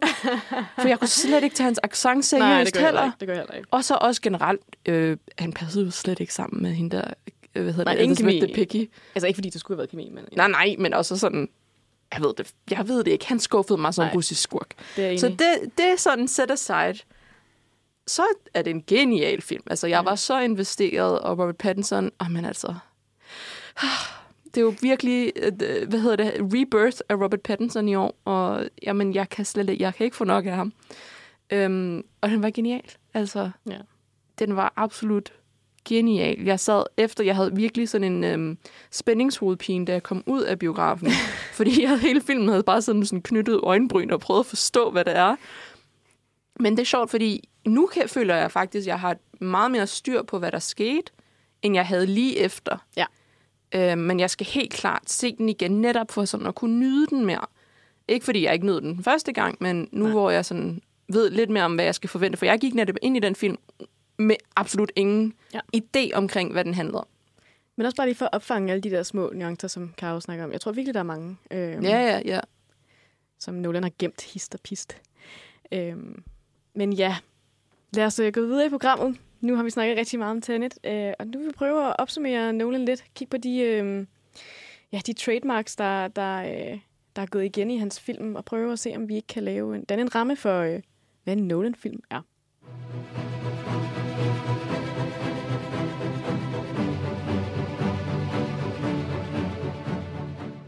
Så er vi tilbage. Øh, og øhm, jeg har fundet den her liste øh, med de ting, der, der kendetegner en Nolan-film. Jeg vil lige høre jer, om I er enige med, med, med hvad den her person har skrevet. Øhm, for det første er det den ikke lineære måde at fortælle historier på, øh, hvilket for mange kan virke forvirrende, eller måske udfordrende. Øhm, men er det noget, I synes, der går igen i Nolans film? Som for eksempel, at man har to tidslinjer på samme tid, eller at man Mm. hopper i, i film. Altså, der er også noget med, at hans introsekvenser nogle gange foregår på helt andre tidspunkter end resten af filmen. Og det er sådan, mm. Hvad synes I om det koncept? Øh, altså, jeg synes, det er ret fedt. Øh, både fordi det, det gør, at jeg skal, skal sådan forholde mig skarp, men også det, at det giver mulighed for nogle, nogle ret forskellige øh, visuelle ledetråde til, øh, hvor man nu er henne øh, i fortællingen. Øh, både det med enten at color grade, altså ændre farven på, øh, på optagelserne, for ligesom at kunne give seerne en mulighed for at orientere sig, øh, ja, eller, eller gøre skuespillere ældre eller yngre, som vi ser i Inception, øh, når karaktererne befinder sig i det her limbo, hvor tiden øh, nærmest står stille øh, for evigt. Øhm, og, og det synes jeg giver nogle, nogle, sådan nogle filmiske øh, tricks og, og muligheder, øh, som, som gør, at man udnytter mediet helt vildt godt. Øhm, og så kan det så gøre, gøres mere eller mindre raffineret. Øh, men generelt er jeg også bare sådan helt syg med, med tidsrejse og, Mhm. og med, med parallelle universer og sådan noget. Og hvis man har set øh, Netflix's øh, tyske serie Dark, så, altså, så, så, skal man, øh, så skal man ikke kigge langt fra og, og se både, hvor, hvor de måske øh, har noget af deres stil fra, men også se, hvordan de faktisk tager mange af Nolans greb og gør dem endnu hårdere og endnu vildere. Øh, og derfor måske også for mig lidt ærgerligt, at Tenet er udkommet så tæt på tredje sæson af Dark. Fordi tredje sæson af Dark gør præcis det samme som Tenet. Nå. Bare meget hårdere. Nå, Og jeg kunne simpelthen ikke tænke på andet. Mm. øhm, så, så jeg synes, det er fedt. Øh, især også fordi, hvis du arbejder med forskellige tidslinjer, både som vi ser også i Dunkirk, det der med, at, at vi har tre forskellige nedslagspunkter. Det ene foregår på dagen, det andet foregår øh, en uge før, og det sidste en time før det store klimaks. Og det giver dig muligheden for, at til allersidst i din film, så kan du samle alle de tråde til sådan et helt sindssygt parallelt øh, kulmination for alle verdener på samme tid. Og det gør, du ikke bare får afsluttet en film med en historie, du får afsluttet nærmest tre i en. god pointe. Ja. Og det, det gør det bare så sindssygt stærkt. Også med Tenet, så, så er der også en, to parallelle øh, historier til sidst, som, som både følger øh, øh, protagonisten, og så en anden karakter, som, som ligesom sådan skal kulminere og samarbejde om, om noget fælles. Øh, også i Inception er der en masse forskellige tråde, der ligesom samles, og på mange forskellige planer skal arbejde sammen, før det hele kan løses i en. Og det gør bare, at du bliver sådan helt ah, afspændt. afspændt til sidst, fordi Ja. du har bare oplevet tre livstider på samme tid, og alting er bare for ja. sindssygt. Og tak til Nolans kone, Emma Thomas, Oh, ja. ja. som bare er den ja. sygeste øh, hvad hedder sådan noget, klipper, ja. mm. og som kan finde ud af at samle alle hans sindssyge øh, hjernetråde til ja. flotte slutninger. ja. Virkelig god pointe. Øhm, så er der også det, at øh, hans film meget starter en medias ræs. Du bliver, der, der bliver ikke noget, øh, en blød indgang til filmen. Det er bare lige på hårdt. Så er vi i gang med det her heist. Så er vi i gang med den her bankrøveri. Så er vi i gang med et eller andet. Altså sådan, det, det, det er en meget øh, voldsom måde at starte film på nogle gange, men det er også meget fangende. Øh, synes, er I enig med det? Altså, er det, en, er det et karaktertræk for Nolan? Øh, ja, det synes jeg helt bestemt. Øhm, og jeg synes personligt, det er mega spændende at gøre det sådan. Øhm, fordi jeg føler, at man øh, på en eller anden måde investerer øh, mere i- handlingen, også meget hurtigere end i filmen, end hvis nu at man skulle have sådan en øh, opstartsperiode i starten, sådan lige, hvem, hvem er de her mennesker det hele, ikke? men man bare lige på hårdt. Øhm, og så gør det jo netop også, at man fra starten af bare er totalt øh, på, og sådan helt sådan, oh my god, hvad sker der, hvad sker der, hvad sker der? Hvor er vi? Hvem er det? Ja, præcis. Altså sådan i starten af Tenet, det var det sådan vidderligt det, man sidder og tænker, ikke? Ja. Altså sådan, okay, what is going on? Ja. Øhm, så det opløfter det jo bare sådan, både forvirringen, men også øh, den der spænding, man har omkring øh, filmen. Mm-hmm. Øh, så, det, det, så man allerede har det helt fra starten af. Mm-hmm. Øh, og det synes jeg er så fed en måde at gøre det på. Men det er jo også sådan det med, at øhm, han kan jo ikke have sådan fem timer lang film. Så på den her måde kan han jo også sørge for, at man får så meget som muligt Ja. på den korte tid, ja. eller forholdsvis korte tid, han har til at lave de her geniale Præcis. koncepter. Ikke? Altså samtidig med, at han har de her meget en medias res øh, start på filmen, så er han også meget kendt for sine åbne slutninger. Altså som for eksempel i Inception. Du ved ikke, hvad der kommer til at ske, efter at den cutter til sort. Øh, I Interstellar. Der er en hel historie her, vi ikke følger, hvor han skal ud og redde. Øh, Det, nej, Hvad hedder hun? Det, det, må vi gerne spoil det? Eller? Interstellar? Jeg Er ved der, ikke. der er i hvert fald... Der er i hvert fald Han skal videre ud. Historien er ikke slut, men det er filmen. Øhm, og det samme kan man jo sige om Tenet. Øhm, igen, jeg ved ikke, om det er en spoiler, men historien er ikke slut efter, at filmen stopper. Det er kun begyndelsen. Det er kun begyndelsen. Vi skal ikke hjem, vi skal videre. og øh, jeg sidder nogle gange, altså for lige at komme selv med en kommentar, så er jeg virkelig enig i, at det er et kæmpe kendetræk for en film. Fordi Mm. at man, jeg sidder ofte og vil gerne have mere. ja. Altså, alle de her, de her efterløbende øh, historier, som vi ikke får noget at vide om. I want to know. I want to know it all. Men på den anden side er jeg okay med, at hans film ikke får to år. Altså, han er ikke kendt for sine efterfølgerne. Altså, selvfølgelig har han en trilogi, øhm, The Dark Knight, men det er også det. Det er jo også Øhm, noget andet, fordi det er jo ikke hans eget... Nej, det er et helt andet filmunivers Ja, på den ja. måde, så det kan man sagtens øh, blive Ja. ved med at sp- spille videre på. Men hans film er, de står alene, mm. og, og uanset om, om filmen har mere at byde på, så er det det, de gør. Og det respekterer jeg virkelig, at øh, han ikke bare malker det. Han kunne sagtens lave en Inception 2-3, øh, Interstellar 2-3 og sådan noget. But he won't. Og det, øh, det er til der virkelig ja. ved hans film. Øh, selvom de har så meget mere at byde på. Hvilket også, øh, hvilket også siger noget om, hvor, hvor godt skrevet de er. At mm. de netop kan. Der er plads til at, øh, at udvikle noget mere. Øhm, og så til sidst er det er der jo, jo hans brug af musik, Ui. øhm, som, som mange omtaler som har været et kæmpe kendetegn for hans film, hvor storstået det er. Men det vil Mm. vi komme ind på lige om lidt.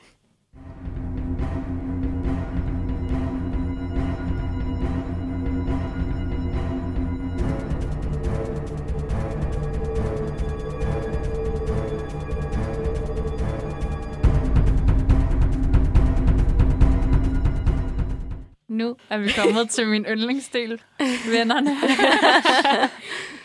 det er det der med musikken. ja. Øhm, og bare for i det hele taget at tale lidt om, om Nolan, og det der med, at han, øh, han ligesom har samlet sine crews, og så holder han sig ligesom lidt til dem.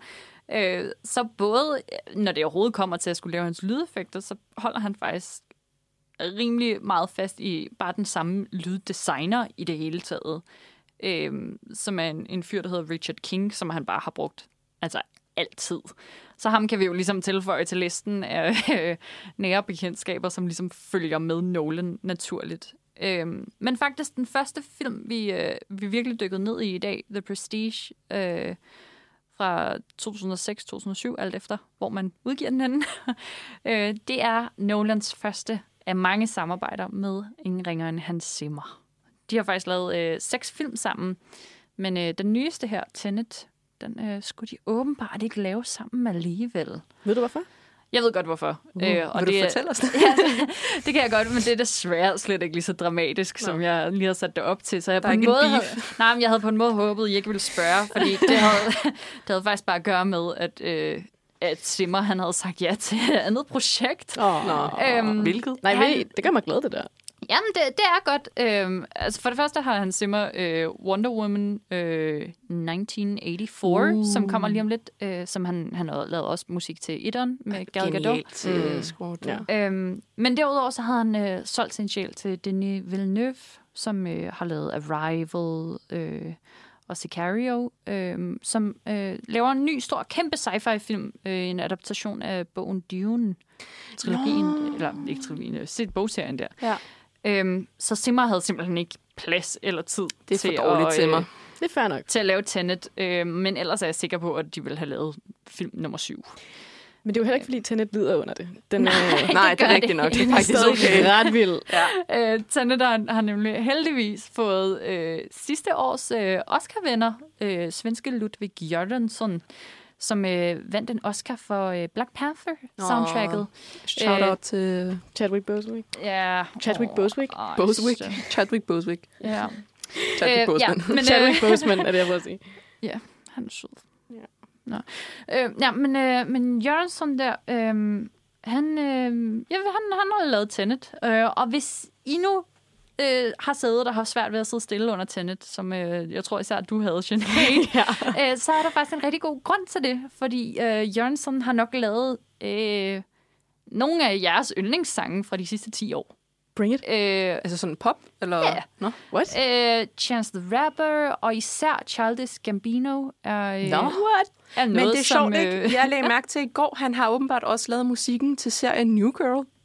Ja, Totalt random. ja øh, han mødte faktisk Donald Glover, som er øh, Childish Gambino Ja. øh, på serien Atlanta. Øhm, og, og, og der fandt de to ud af, at de skulle lave Childish Gambino sammen. Nå. Øhm, man tænker umiddelbart bare, at Childish er, er Donald, men, Ja. øh, men det er faktisk også ham, Jørgensen her. Øh, Jørgensen! Ja. Nice. Øh, så han har lavet uh, This is America og den der... Nå. Redbone. Præcis. Ej, hvor vildt. Nå. Respect. Ja. Øh, og en masse andre hits. Øh, og han har også lavet en, øh, en, sådan en after credits sang til uh, Tenet med Travis Scott, øh, Nå. som jo er en af de Ja. største øh, rappers for tiden. Altså sådan, øh, så, Han er øh, down with the kids, hva'? totalt. Jamen, Literally. Ej. ja. Øh, og, og Jørgensen, han har også gang i alt muligt andet. The Mandalorian, øhm, uh. som jo skulle være en umulig opgave at løse, og lave øh, Star Wars tv-seriens Ej, der er altså også øh, god musik score. til The Mandalorian. Præcis. Altså sådan, hvordan løfter du John Williams' opgave? Og det gør han virkelig. Altså, The Mandalorian er noget af det bedste musik fra for i år. Åh, oh, Baby Yoda. øhm, ja. Men, men derudover, så er det jo ikke en, en hemmelighed, at, at Nolans lyd- og sådan, musikunivers er ret kendt. Øh, særligt så er der jo selvfølgelig den der Bram fra Inception. Ja. Øh, Det er som blevet en, en ting i sig selv. totalt, altså sådan, det er jo trailer-lyden. Ja, og, og det er jo Øhm. noget, som efterfølgende rigtig mange... Altså, jeg ser igen og igen... Sorry, hvis du skulle til at nævne Nej, det, nej, men, please. men det er sådan, jeg, jeg, har, jeg har efterfølgende lagt mærke til, at i mange, rigtig, mange trailere, så bruger de lige præcis samme lyd, mm. og det er blevet sådan, det er blevet en ting, folk genkender og navngiver. Altså, det er Inception-lyden, eller Inception Bram-lyden. Og det er, sådan, det er ret imponerende, at det kan, blive, det kan have så stor en impact mm. på den måde, ikke? Jeg tror, jeg engang havde sådan en app på mobilen, hvor der er med, der med knapper med forskellige lyde. Jeg er ret sikker på, at en af knapperne netop hed Inception. Ja. Det, er, jo- det, er, det er også blevet en sådan meme-lyd. Altså, Mm. der, den er blevet genskabt på så mange måder. Og altså, det ville måske også øhm, være ret naturligt at tænke, at det var en Hans Zimmer-lyd. Men det oh. er det ikke. What? Øh, der er en rigtig nasty historie, som meget få øh, overhovedet kender til. Øh, hvilket er, at øh, der er en stor hemmelighed i Hollywood øh, om, at øh, trailers de bliver klippet sammen, når en film er færdig, og måske ovenikøbet har fået sin musik. Øh, men i Inceptions tilfælde var det slet ikke tilfældet. Øh, de havde kun været i gang med at skyde meget, meget kort tid, øh, da traileren skulle klippes sammen, fordi nu skulle hypen ligesom i gang, fordi Nolan øh, siger jo ikke noget om, hvad der sker, så derfor skal det opbygges hurtigt, ikke? og over længere tid. Øh, så der var en fyr, der hed øh, Mike Sarin, som øh, fik at vide, at han skulle øh, lave musikken til øh, Inceptions trailer. Øhm, og det gjorde han. Så det var, ikke, det, var ikke, det var ikke Simmer? Det var ikke Simmer. Men det er jo med i filmen. Det er nemlig Han med er i jo nok filmen. nødt til at adoptere det ind, så... Præcis. Nå. Hypen, hypen på øh, musikken til Inception-traileren øh, gik simpelthen så meget amok, øh, at da, øh, da lyddesignet skulle laves, hvor øh, den der store Edith Piaf-sang, mm. mm. den, skal, den skal spilles langsommere og langsommere, så kommer Hvilken der... sang, Karoline? Ja, Jon Rigon. Ja, ja, ja. Øh, den, den, når den skulle, øh, da den skulle uh, slås down, så gik det ligesom op for hans simmer. Det her, det lyder fucking godt. Vi har allerede super meget hype for traileren. Jeg baserer hele scoret på det her. Nå, men Det, det her der- lydunivers, som i forvejen er skabt i forbindelse med Inception. Nå, jeg tror du sådan, hvad, altså, du skulle til at sige, at Simmer blev sur eller et eller andet. Nej, sådan. nej, Nå, overhovedet okay, ikke. Fint Men nok. det er stadig, øh, han har Øh, stadig ikke fået nok credit Men for det. Simmer nubbede det hele, og Nå, som I jo også lige har ja. bevist nu, har totalt crediten for det hele. Fordi. Bram, det er jo hans simmer. Og det er det jo også på sin vis, fordi han netop har inkorporeret det så utrolig flot. Men det er sgu lidt tragisk, at der render en fyr rundt derude, som faktisk står bag Bram. Og som Shout slet out. ikke har øh, Hvad var det, han hed? Mike Sarin. Mike Cern, Ja. we love you. Øhm, og han har prøvet på at få øh, han har prøvet på at få credit, men det skulle aldrig rigtig lykkes. You, you heard it here first. Ja. Øhm, til gengæld så har Simmer altså gjort mange andre geniale Ja. ting. Ikke? Altså, ja, ja. Øhm, Skud ud til Mike Cern. ja. Øh, blandt andet så øh, på, øh, på The Dark Knight, så øh, har valgt Simmer at opdele sin opgave øh, med, en, øh, med en anden komponist, fordi Simmer ville stå for øh, sådan den nasty øh, Joker-stil, og, og det mere følsomme, det, det blev tildelt en anden komponist. Så Simmer, Men det ved man heller ikke, så det er bare... jo, det gør man. Øh, det, det, han hedder James Newton Howard, Ja, okay. og har fået sin credit. Nå, okay, fair nok. så, så det er okay. Men et fun fact, som jeg tænker i Interstellar Freaks. Det er mit sidste, det er mit sidste musikfakt. Noget, I nok godt vil vide, ikke? det er, at øh, når, når Cooper og hans crew, de lander på den der bølgeplanet, Mm. Waves, øhm, så, så er der et, øh, et særligt cue, eller man kalder det sådan et, et, øh, et musikstykke, øh, som hedder Mountains, Mm-hmm. som er sådan en tick, Ja, Tik. oh my god, Tik. ja, jeg blev helt sindssyg af Tik. den sekvens. lyd. Mm-hmm. Øhm, og der er en rigtig god grund til at blive rigtig crazy. Fordi hver gang, der bliver sagt tik, så går der 1 sekund, 25 imellem den næste tik. Og det er en hel dag på jorden. Oh så my god. du lytter faktisk til 23 år i løbet af den der, øh, Er der så mange? den der korte sang, som øh, var lige øh, 3 minutter og 40 sekunder. Ej, hvor vildt. Der hører du faktisk 23 år, og du Ej, hører hele deres liv fuldstændig blive smadret. Du har Øhm, goosebumps, ja. Jeanette. Så i løbet af uh, Mountains, som I sikkert uh, har lyttet til Ja, et par ja. gange, fordi den lyder sygt godt, Ja.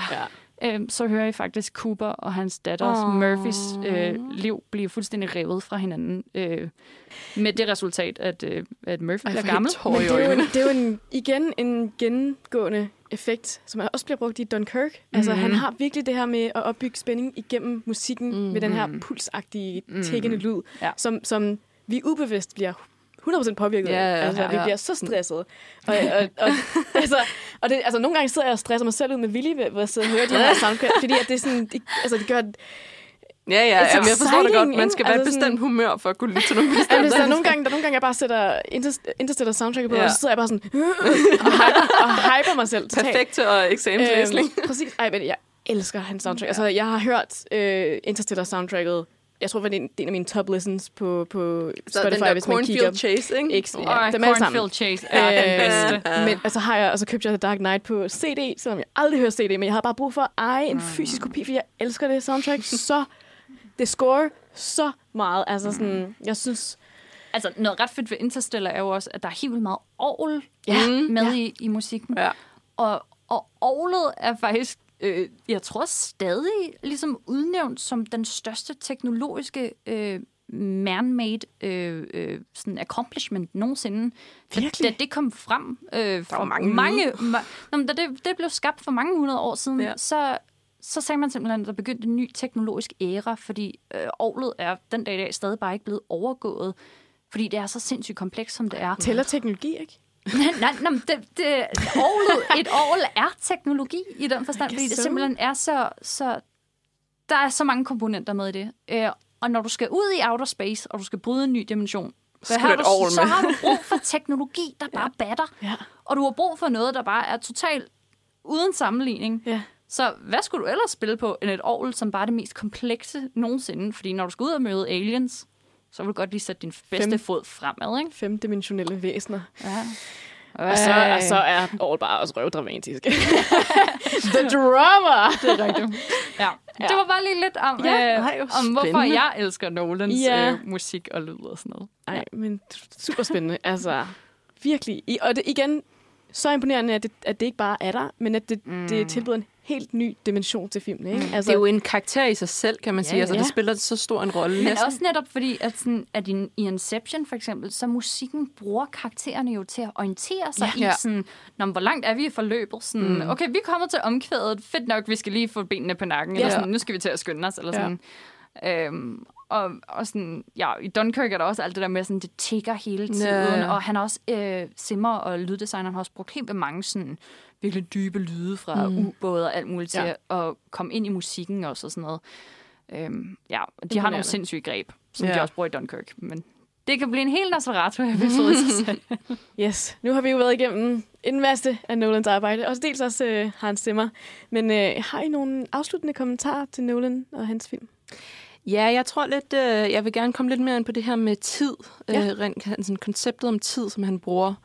Øhm, vi har jo været inde og snakket meget om det, øh, men jeg vil bare lige fremhæve, hvordan at han faktisk bruger tid som en, en, en helt karakter i sig selv i, øh, i de fleste af hans film. Ja. Altså sådan så, at udover, øh, som Karoline, du lige snakkede om, at de bruger musikken i Inception som en form for handling i handlingen, men så er der for eksempel i Tenet, der bruger de jo reelt tid, altså aktivt, bevidst også. Så det er ikke bare sådan med det. Præcis, de manipulerer det med det. Også i Interstellar, altså det er netop, det kom, det, han indførte det som en helt, øh, hvad hedder det, vigtig del af selve filmen, mm-hmm. eller alle filmene. Øhm, og det er bare så, det er så sjovt at se, hvordan han spiller så meget i det. Hvor altså, man ser jo mange, mange andre film, altså tid er måske, okay, du får et årstal, og så er det det, eller at du sådan siger, okay, det, der går en uges tid, ja, fint. Men her, altså, det, det får et helt andet aspekt, en helt anden betydning. Og det er jo også en af de, kæmpe, altså de største kendetegn ved Nolans film. Øhm, at han, han ikke kun, kun bare altså, bruger tid, fordi jamen, tid er tid, men han, han, han bruger det på et helt andet niveau. Han leger med det. Han leger med tiden. Ja. ja. Og det er, jo, det er jo virkelig sjovt, altså sådan, at han netop hyperfokuserer på tid på den måde. Fordi ja. at der er jo mange, der snakker om, at, at tid det er jo så, så subjektivt. Mm. Du kan få tid til at gå hurtigt, du kan få tid til at gå langsomt. Det er op til, hvordan du ser ting, og hvordan du, du handler og bruger din tid. Og er der overhovedet noget, der hedder tid, eller er det bare et menneskeskabt koncept? Altså, Det er det jo faktisk. Præcis, så det er sådan, det, det er en finurlig lille egenskab, eller øh, del øh, det er i verden, som, som Ja. Han formår at bruge på en helt fantastisk Jamen, han, han kvantificerer nær, næsten sådan tid på en helt anden måde, end det, som vi kender. Ikke? Altså, det er ikke kun, det er ikke kun sekunder, det er ikke minutter, det er ikke bare et kalenderår. Nej. Men det, er sådan, sådan, han gør det til næsten noget mere håndgribeligt. Ja. Så både med, at han sådan fuldstændig splitter tidens koncept fra hinanden, mm-hmm. så, så sammensætter, sammensætter han det på en helt anden måde, så man faktisk næsten har nærmere, eller nemmere ved at relatere til. Ja. Samtidig med, at man selvfølgelig sidder totalt mindblown og med smeltet hjerne tilbage. Ikke? Men altså... Og så, øh, så formår han ikke at spille vores tid. Ja. Ej. Og med den, så synes jeg... Ja, nu tror jeg lige... det var nok for i dag. Så, ja. Så, øh, så synes jeg måske bare, at vi skal runde af nu. Og så vil jeg sige tak for jer, fordi vi sidder og diskuterer øh. Nolan med mig og, øh, og Tenet. Og så øh, vil vi bare anbefale, at man går ind og ser Tenet, og at man går ind og Mindst en gang. Ja. Mindst en gang. Og at man går ind og læser Karolines anmeldelse. Øh, Også mindst en gang. Måske Den baglæns. skal, læ- den skal læses to gange, og så baglæns. Ja. Ja. Øhm, Det gør man og- inde på nosferatu.dk. Men ja, så du kan i hvert fald læse den der, og så kan du øh, lytte til vores anmeldelser øh, inde på øh, de forskellige podcast-platforme. Du vil dog opdage, at der er sket nogle ændringer på grund af nogle koderegler, men øh, vi kommer stærkt igen, så bare bliv ved med at lytte til os. Og øh, ja, så kan du gå ind på vores Instagram-profil. Og Øh, like vores Facebook-side, og like alle vores opslag, og følg med. Og vi har, øh, altså, vi har sådan en filmquiz og en masse fede ting. Du kan vinde præmier. Ja, Du der, der, læse jeg druk. hører rygter... Nå, okay, ja. Men øh, jeg hører rygter om, øh, om øh, hvad hedder det, øh, Parasite på DVD. Oh, Ja, Blu-ray. På Blu-ray, faktisk. jo. På Ja, ja. Blu-ray, og og det er for fancy i flammer. Ja, og ja. så- ja, ja. Uh, jamen, så skal I bare slås med mig om at få de præmier. Ja, men det er rigtigt. Det er øh, hver mandag øh, sidst i måneden på Studenterhuset. Yes. Det kan man også se inde på vores øh, Facebook.